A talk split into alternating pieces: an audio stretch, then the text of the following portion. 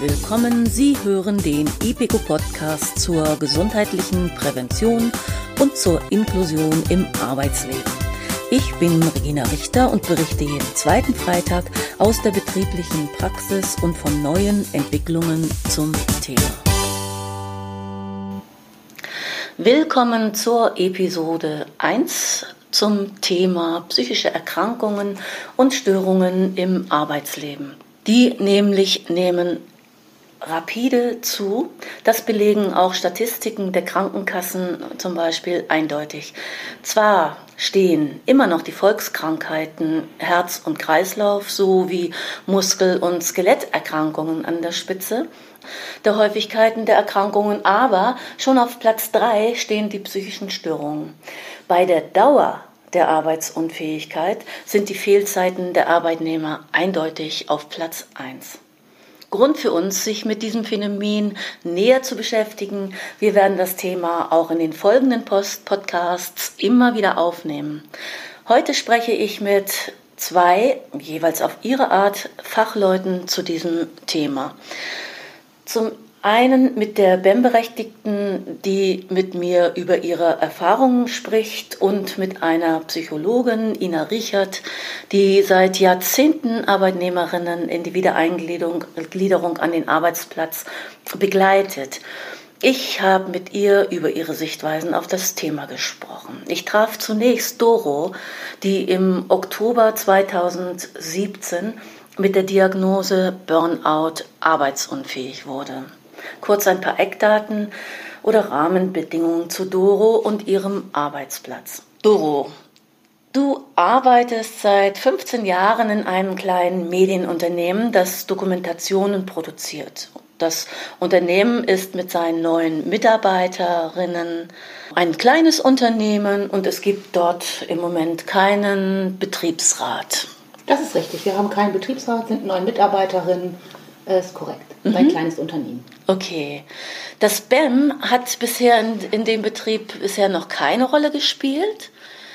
Äh, und deine Aufgaben waren bisher, dass du die Produktionen in all ihren Facetten begleitest und äh, genau und das, das, sind, das ist also sehr, sind sehr hohe Anforderungen an deinen Arbeitsplatz.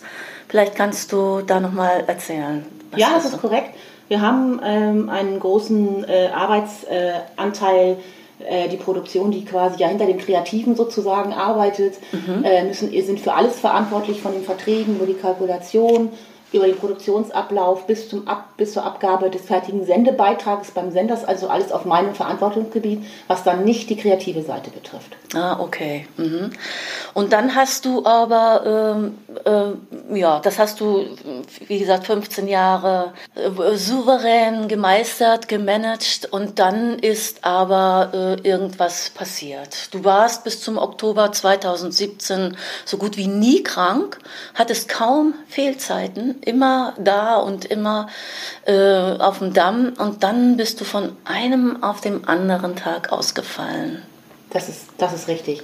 Also ich habe ähm, 16 Jahre in dem Betrieb gearbeitet, habe dort klein angefangen als Assistentin und dann mich langsam vorbereitet oder auf, bin aufgestiegen zur Produktionsleitung, hatte aber immer eine Herstellungsleitung, also eine Vorgesetzte und zwei Kolleginnen dabei.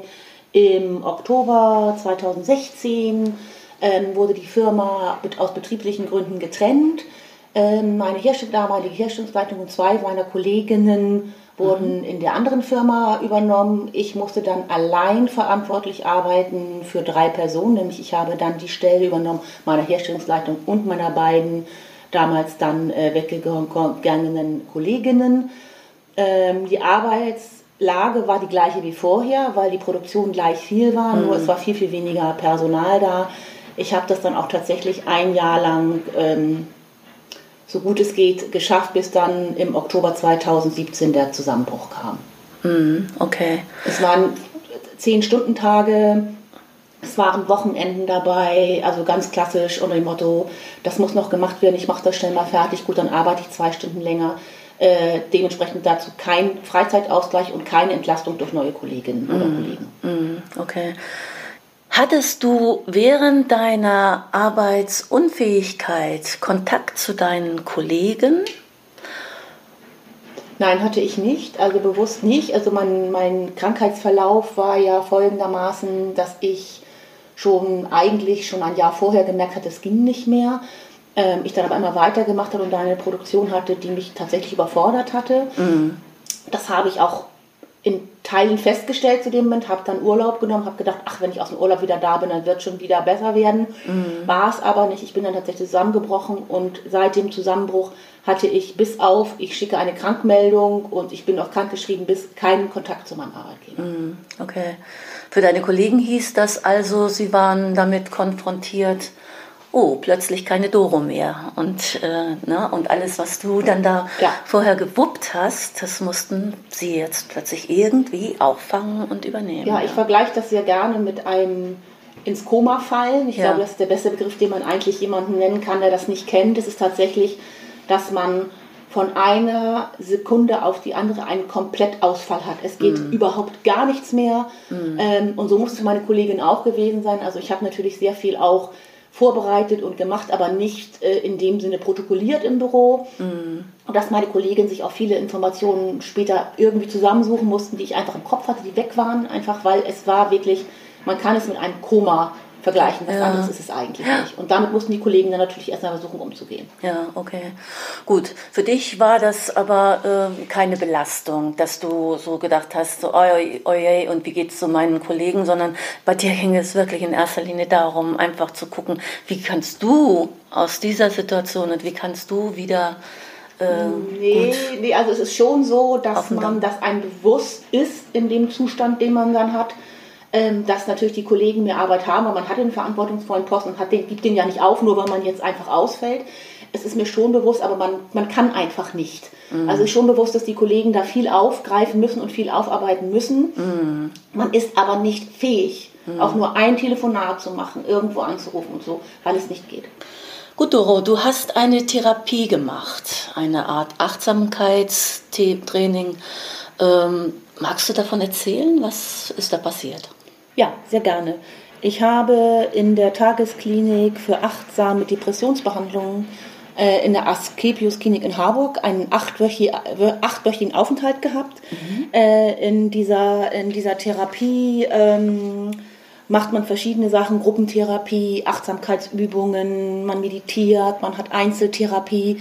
Das ist ein Programm, das auf acht Wochen aufgebaut ist, in, in dem man dann lernt, eine andere innere Haltung zu bekommen, zu akzeptieren, was es passiert, zu akzeptieren, ich bin so, wie ich bin, aber auch eine innere Distanz zu bekommen zu dem Arbeitsbereich, den man hat, noch wirklich zu sagen, ich arbeite, ich habe aber auch frei, ich nehme mein Leben wieder wahr, ich lebe wieder und das Wichtige ist, eine ist Achtsamkeit und das Wort Abgrenzung finde ich in dem Bereich immer ganz schön, weil man sagt irgendwie, ich grenze mich wirklich ab. Ich habe Arbeit, das ist in Ordnung, die macht mir Spaß, da kann es auch mal Stress sein, da kann es mhm. auch mal neun oder zehn Stunden Arbeit sein. Mhm. Aber ich grenze mich ab und habe dann auch wieder, bin bei mir selber, empfinde Sachen wieder, um so wieder zu sich selbst zurückzufinden und auch den Ausgleich zu bekommen. Mhm.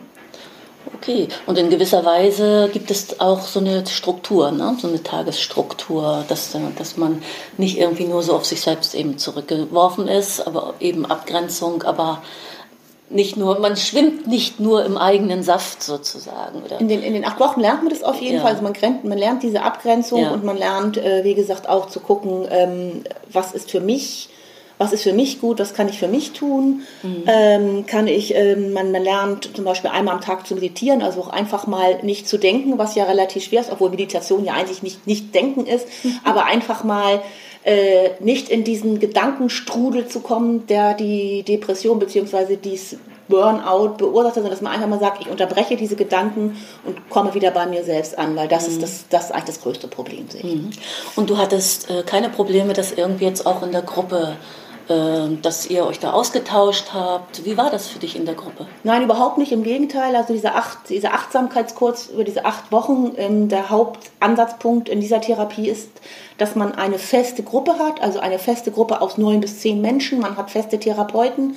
Und es ist eben so, dass nicht zwischendurch mal jemand in die Gruppe kommt, sondern man ist zehn Wochen, äh, acht Wochen mhm. lang mit den zehn Leuten zusammen sodass man, wenn man in diese Gruppe kommt, auch das Gefühl hat, man wird verstanden. Es ist ja immer sehr schwer zu erklären, was habe ich eigentlich? Ich kann jetzt sagen, oh, ich bin kaputt und ich kann nicht mehr, aber wenn ich in dieser Gruppe bin und ich habe zwei Therapeuten dabei und ich sage, ich ich kann nicht mehr, ich kann nicht denken, ist leer, dann weiß man, in der Gruppe ist man aufgehoben und kann, kann auch sagen, jeder versteht einen. Es ist halt sehr, sehr schwer, finde ich, in der Außenwelt zu erklären, was man hat. Wenn ich einen Beinbruch hätte, würde es jeder sehen. Dann habe ich, eine, dann hab ich einen Gips, dann habe ich eine Schiene, dann habe ich Reha und dann laufe ich wieder. Mhm.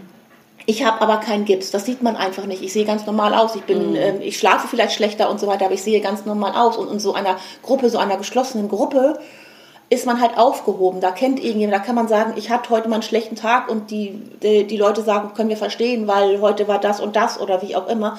Also wahnsinnig wichtig war mir diese Gruppentherapie, weil man einfach merkt, man ist nicht allein, weil ich finde, das Schlimmste beim, bei der Depression und beim Burnout ist, das Gefühl zu haben, du bist allein und keiner versteht dich. Und das hat man in dieser mhm. Gruppentherapie nicht, okay. weil man hinterher quasi, die haben so wie eine kleine Familie eigentlich, weil kennt jeder, jeder hat seine Macken und seine Eigenarten. Und wird trotzdem akzeptiert, so wie man ist und wir haben trotzdem alle die gleichen Probleme. Wir, wir sind einfach ausgebrannt im wahrsten Sinne des Wortes. Mhm. Und in den acht Wochen ist eben auch so, dass man meditiert, man macht eben aber auch Yoga und Qigong, also auch um den Körper wieder aktiv zu machen. Man lernt was über Ernährung und man lernt auch etwas über, welche Rechte habe ich eigentlich in meiner Situation? Was ist, was muss der Arbeitgeber leisten? Was muss ah. ich leisten? Mhm. Was kannst du vielleicht machen, wenn du gar nicht mehr zurück willst? Also es ist ein Rundumpaket, ja. wenn man damit fertig ist kann man wieder langsam versuchen, ins Arbeitsleben einzusteigen. Mhm. Ja, und man hat auch einen, Tages, Tages, einen Tagesablauf einfach ja. vorgegeben von der Klinik. Also es fängt an mit, mit Meditation, dann hat man vielleicht ein bisschen Yoga, dann hat man auch wieder eine Theorie, also Evolution haben wir gelernt. Also wie ist es eigentlich entstanden, wie kann es eigentlich, wie ist es eigentlich evolutionär zu erklären, dass das, was da passiert, passiert einfach, weil ja. das ist ja, ist ja, ist ja entstanden in unserer Geschichte. Also man hat einen Tagesablauf, der einem sehr gut tut in der Situation und man ist halt immer aufgehoben. Also man kann immer zu den Therapeuten und zu den Krankenschwestern gehen. Man hat immer einen Ansprechpartner. Es ist wie nach Hause kommen ein bisschen. Oh, das hört sich, das hört sich gut an. Da kriegt man ja richtig Lust, da auch mal mitzumachen. Das sind ja Dinge, die wir, äh, die wir im Grunde genommen alle brauchen. Ne? Und was ihr da mitbekommen habt, ist, dass ihr äh, einfach die Situation, in der ihr seid, besser versteht. Ne? Wenn du, wenn du so beschreibst, diesen Theorie-Input. Also es hat mir sehr gut getan, dass ich eben auch ähm, gelernt habe, es ist jetzt nicht ich selber, also ist, dieses Krankheitsbild ist nicht so, weil ich irgendwas falsch gemacht habe, das fragt man sich ja ständig, mhm. habe ich irgendwas falsch gemacht, was hätte ich machen sollen, sondern dass das auch evolutionär erklärbar ist, wie der Körper auf bestimmte Sachen reagiert und man im Nachhinein auch sieht, hätte ich eigentlich erkennen können. Mhm. Also ich weiß, dass ich heute Situationen anders einschätze, als ich es noch vor drei Monaten getan habe. Mhm. Dass ich heute auch eher mal sage, nein, stopp, das will ich nicht. Mhm. Mich abgrenze und auch ein Stück weit egoistischer geworden bin, einfach auf mich zu achten, weil ich weiß, wenn ich das mache, bin ich auch für meine Umwelt mhm. besser da. Und nach diesen acht Wochen, beziehungsweise gegen Ende dieser acht Wochen, wurdet ihr unter anderem auch zum betrieblichen Eingliederungsmanagement informiert. Das heißt, äh, ihr wusstet dann so ungefähr, was euch auf euch zukommt, wenn äh, ihr im Unternehmen äh, zu einem BEM-Gespräch eingeladen werdet. Also das war auf alle Fälle auch Thema. Das war auf jeden Fall ähm, zwei oder drei Stunden äh, innerhalb dieser acht Wochen ähm, wurden wir darauf vorbereitet, was es rechtlich, äh, was uns rechtlich zusteht, was wir machen dürfen, wie das abläuft, wann wir das Erstgespräch haben, wie es dann weitergeht. Mhm. Wie das ist eigentlich ähm, sind wir komplett darüber informiert worden, ja. Ah, gut, das ist ja toll. Und und, und es wurde euch auch erzählt, was denn in so einem BEM-Gespräch zum Beispiel äh, passiert und welche Rechte ihr da habt. Das ja. war so Grund, ja. das ja. war so Grundlage dieser dieser Schulung, dieses theoretischen Inputs. So. Mhm. Und einige von euch wurden dann auch noch während der acht Wochen, also während äh, der Therapie, äh, von den Personalabteilungen ihres Betriebes äh, zu einem BEM-Gespräch tatsächlich auch eingeladen. Und äh, wie hat das auf euch gewirkt, auch in der Gruppe? Was ist, was habt ihr da erlebt mit den, mit den die eingeladen wurden zum einen und wie wirkte das auf euch? Also die Einladungen erfolgten ja bei großen Unternehmen, die eine eigene Abteilung für das Spam-Verfahren haben, natürlich mhm. ganz automatisch. Das waren auch vorgefertigte automatische Antworten, die natürlich in einer Situation, wenn man vier bis fünf Wochen äh, in der Therapie ist, einen natürlich sofort wieder in die Realität zurückholen. Und das, wir haben das alle nicht als ähm, gut empfunden, weil es sehr viel, ich sage jetzt mal einfach so, alte Wunden aufgerissen hat. Man ist sofort wieder in dem Arbeitsmodus, man ist sofort wieder im Stress, das Herzrasen fängt an, ähm, ich weiß, dass Kollegen, äh, also Mitpatienten in Tränen ausgebrochen sind, der gar nicht mit umgehen können.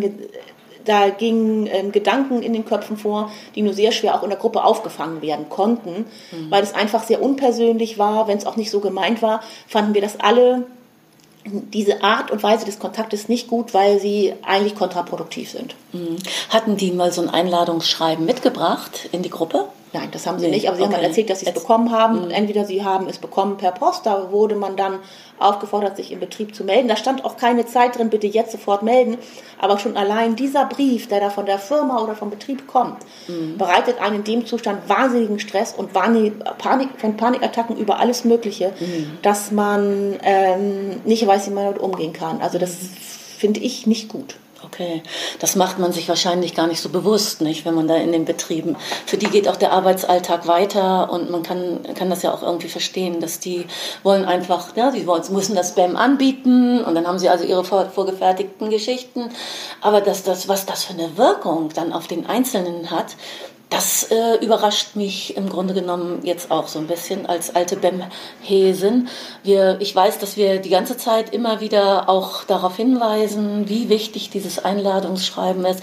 Aber das jetzt nochmal von dir so zu hören, Doro, dass du, äh, dass das auch in der Gruppe so war, also diese Bestätigung zu hören, ja, das finde ich beeindruckend. Das ist ein hochsensibles Thema, gerade ich glaube, dieser, wenn ich ihn mal so nennen darf, Erstkontakt äh, ist sicherlich von der Firma gut gemeint und ist auch im, im Rahmen des BEM-Verfahrens sicherlich wichtig.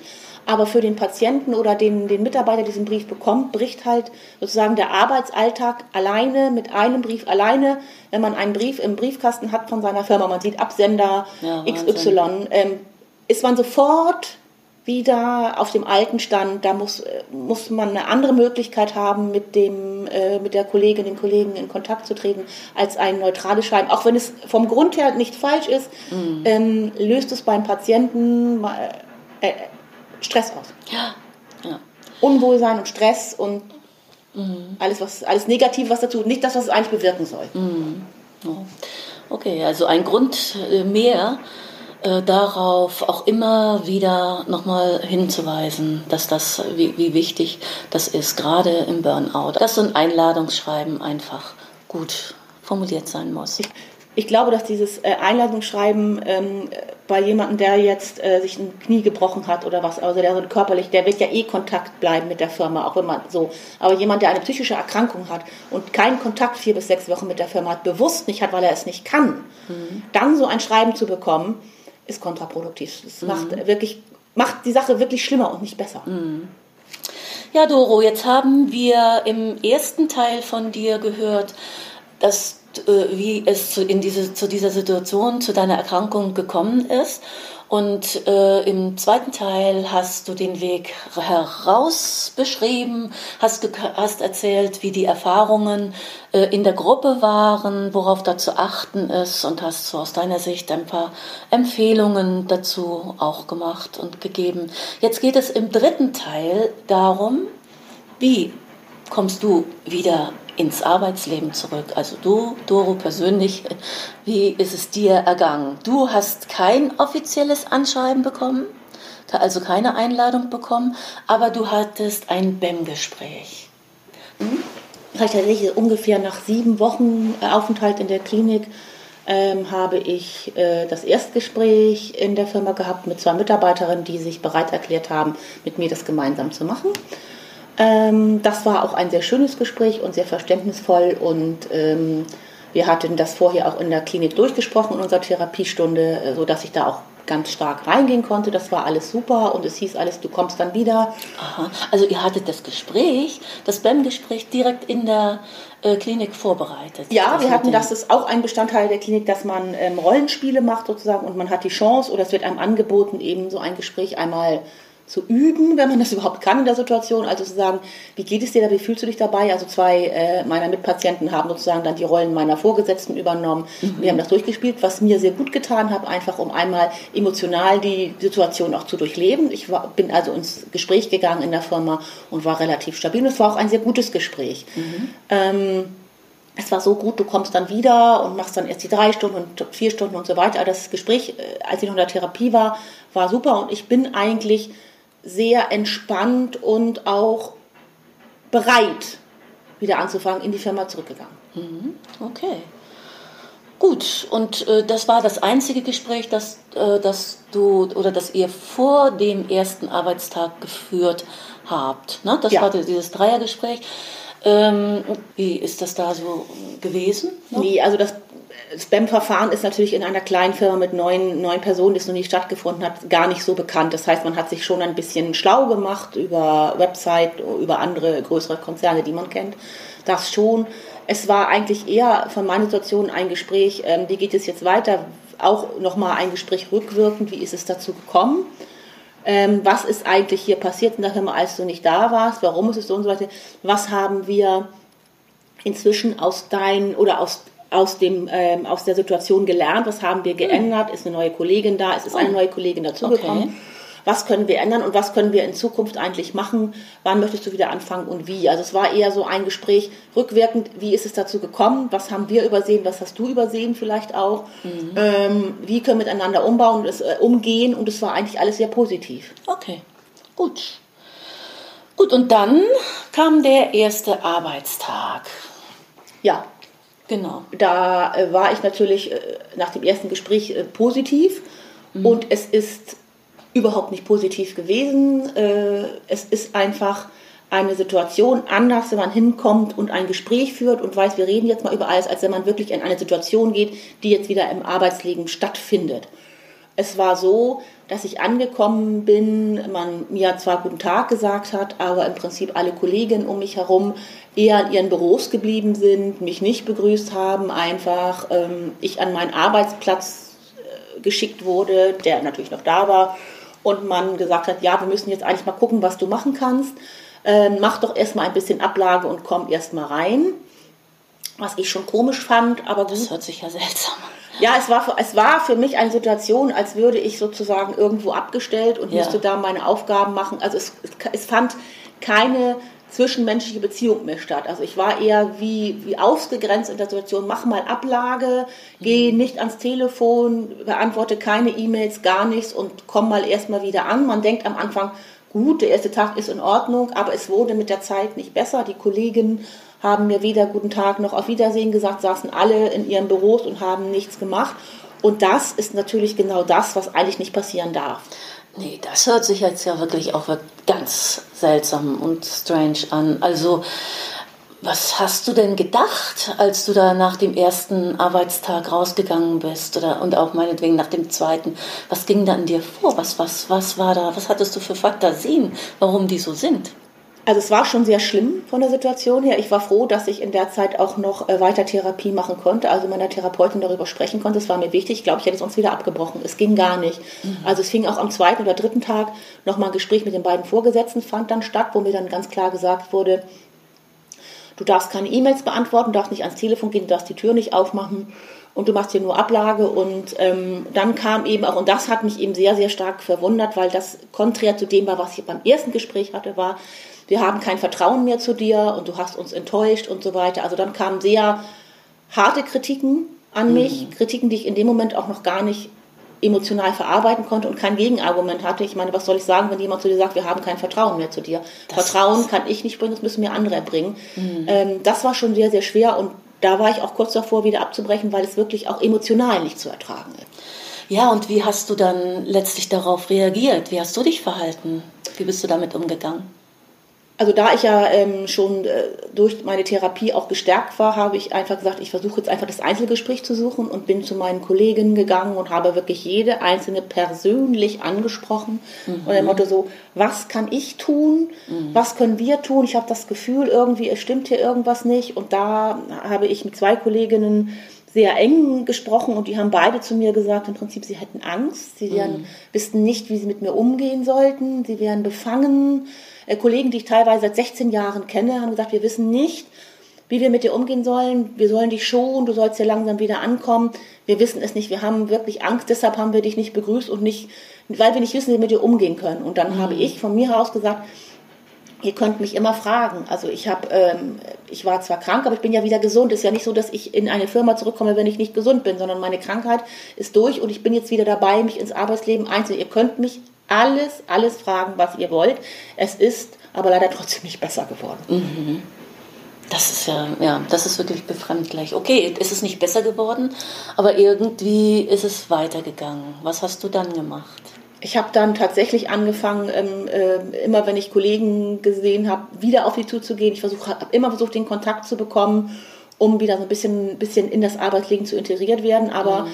Es ist einfach so, die Kollegen waren nicht vorbereitet auf das, was auf sie zukommt. Ja. Das, glaube ich, ist am, ist am schlimmsten gewesen. Ich war ja nun relativ gut vorbereitet durch die Klinik, ja. aber die Kollegen nicht.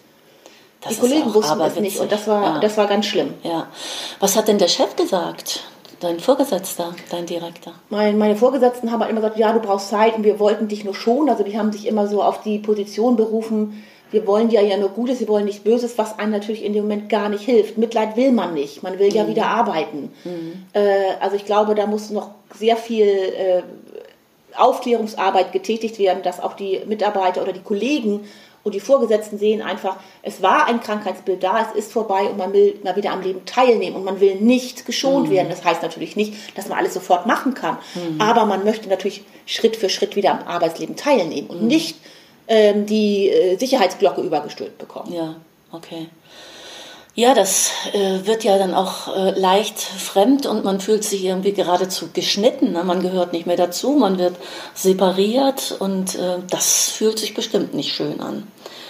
Okay, was äh, du hättest dir also gewünscht, dass du nicht mit Samthandschuhen angefasst wirst, sondern integriert wirst, zwar mit äh, den, dass ein Gespräch mit dir geführt wird, wo wirklich dann auch ernst genommen wird, was du dir wünscht, also äh, äh, dass du arbeiten kannst und dass die Aufgaben klar verteilt werden, so solche Sachen, einen klaren Umsatz, äh, äh Umgang mit dir und klare Kommunikation, das hätte dir geholfen?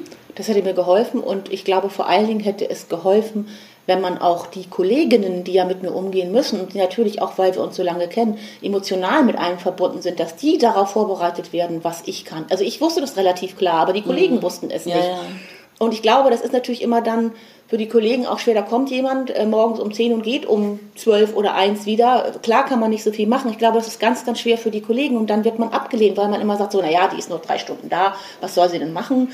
Ähm, sie kann nicht so viel machen. Wir wollen sie nicht belasten. Wenn sie jetzt irgendwas fragen, kann sie das abarbeiten. Also ich glaube, die Kollegen, und zwar die direkten Kollegen, mhm. besser darauf vorzubereiten, wie sie mit, dem, mit, mit der Kollegin, die zurückkommt, umgehen kann. Das ist extremst wichtig. Mhm. Dass man Fragen stellen darf, dass man auch zugeben kann, dass man unsicher ist, dass man Angst hat. Das ist alles, alles menschlich und alles nachvollziehbar. Da kann, das, da kann ich überall mit leben, aber mit einer mit dieser Glocke von, oh, wir dürfen dir nichts antun, wir dürfen dir nichts sagen, das ist das Allerschlimmste. Da ist man ausgegrenzt, das macht das alles noch viel schlimmer, als wenn man einfach ganz ehrlich fragt, wie geht es dir, was machst du? Mhm. Und man kann Nein sagen, das mhm. lernt man. Mhm. Okay.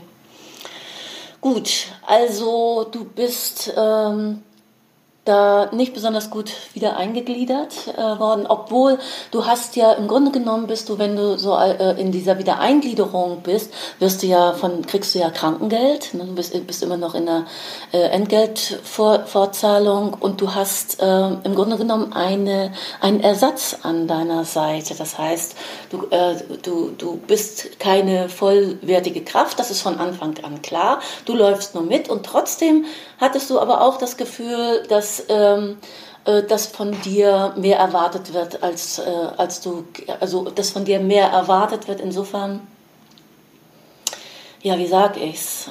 Ähm, also, dass du wieder voll da bist. Du bist also da und da du nicht, du bist da und gleichzeitig bist du nicht da und aus dieser Diskrepanz war schwer rauszukommen. Ja, das ist auf jeden Fall richtig. Auf jeden Fall ist es so, man ist da, man darf eben ja manche Sachen auch einfach nicht machen, keine Verträge unterschreiben und so weiter, was bei, in meinem Arbeitskreis mhm. ja wichtig ist mhm. und so weiter. Und dadurch wissen die Leute natürlich nicht, was man machen kann und was nicht. Und man muss einfach viel, viel besser aufklären, was man darf und so. Und dass man, es ist schön, dass man krankgeschrieben ist und Krankengeld weiterbekommt und dass ein, und dass sozusagen eine Kollegin oder ein Kollege mit einem Parallel arbeitet, aber im, im täglichen Arbeitsfeld ist es eben nicht so, sondern der, der neue Kollege oder der Kollege, der für einen arbeitet, macht deine Aufgaben und du läufst ein bisschen mit. Also es, dieses Zusammenspiel zwischen dem Kollegen, der, für einen im Moment arbeitet und man selber muss viel besser koordiniert werden. Also das glaube ich, da ist glaube ich der größte Punkt, dass mhm. man sagt, okay, der macht deine Arbeit, du machst irgendwas anderes. Nee, ich glaube einfach, dass man parallel mit dem Kollegen die Arbeit machen muss. Ah ja, okay. Das ist, glaube ich, das Wichtige. So ist man, läuft man nebenbei, weil der Kollege macht ja seine Arbeit. Es wird gemacht, also die Arbeit, die anfällt, wird erledigt von mhm. einem Kollegen oder einer Kollegin. Man selber, die das aber auch machen könnte, ist gar nicht integriert da drin, weil man es ja auch manchmal nicht darf. Mhm. Und ich glaube, diese Zusammenarbeit zwischen dem Kollegen, der auf der Stelle ist, und demjenigen, der zurückkommt. Die muss viel besser koordiniert werden, da muss man viel besser schulen oder muss man die Kollegen auch viel besser vorbereiten, dass man sagt, ihr seid immer beide in einer Besprechung, du hörst das schon mal an, du hörst schon mal zu. Ich habe ja auch Erfahrung, ich habe 20 Jahre Berufserfahrung, ja, ich kann was eben. dazu leisten. Das ist auch in der Krankheit nicht weg. Nee, genau. Und das irgendwie hat man das Gefühl, irgendwie man kann gar nichts, die wollen es nicht mehr, die Kompetenz wird einem abgesprochen und das muss extrem verbessert werden. Und das habe ich auch bei den anderen Kollegen ähm, aus meiner Therapie äh, so erfahren, dass viele genau das Problem hatten, dass sie in die Betriebe zurückkamen. Jeder gedacht so, oh, pass auf, wir müssen ihn schonen, wir müssen sie schonen. Aber dieses Ankommen, Wiederankommen, dieser erste Schritt zu sagen, du bist wieder da und wir freuen uns und du kannst hier Sachen übernehmen, das wird nicht geschult. Mm, okay. Wie geht es denn, Doro, für dich jetzt weiter? Du bist da nicht gut integriert worden.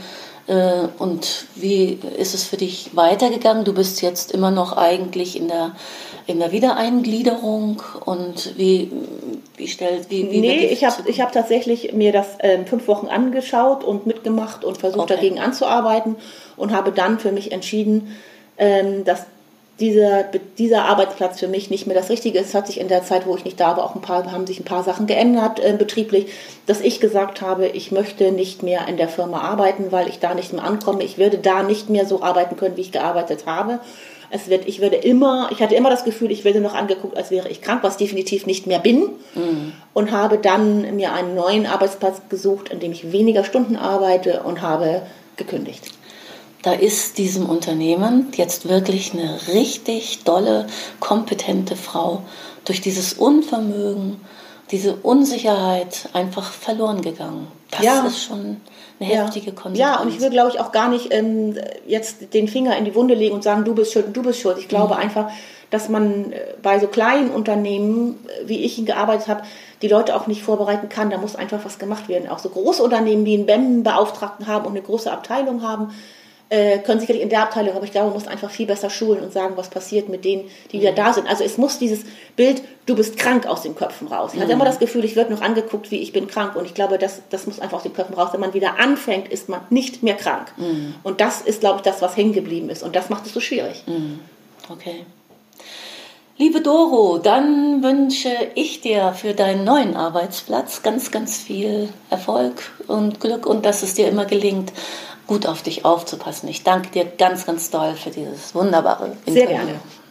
Das also war die Episode 1 unseres Podcasts mit Doro, die insgesamt fünf Monate arbeitsunfähig war aus dem Arbeitsalltag also herausfiel, die Eingliederung, der Eingliederungsversuch ist gründlich missglückt, mit der Konsequenz, dass sie nun einen neuen Arbeitsplatz. Wir verlinken auf unserer Podcast-Seite einen Beitrag, einen kleinen Beitrag, den Sie sich herunterladen können zum, zum Umgang mit äh, Kolleginnen, die aus dem Burnout kommen. In der nächsten Episode spreche ich mit der Psychotherapeutin Ina Riechert, die auf den Fall Doro auch nochmal eingehen wird und darüber hinaus von ihren Erfahrungen sprechen wird.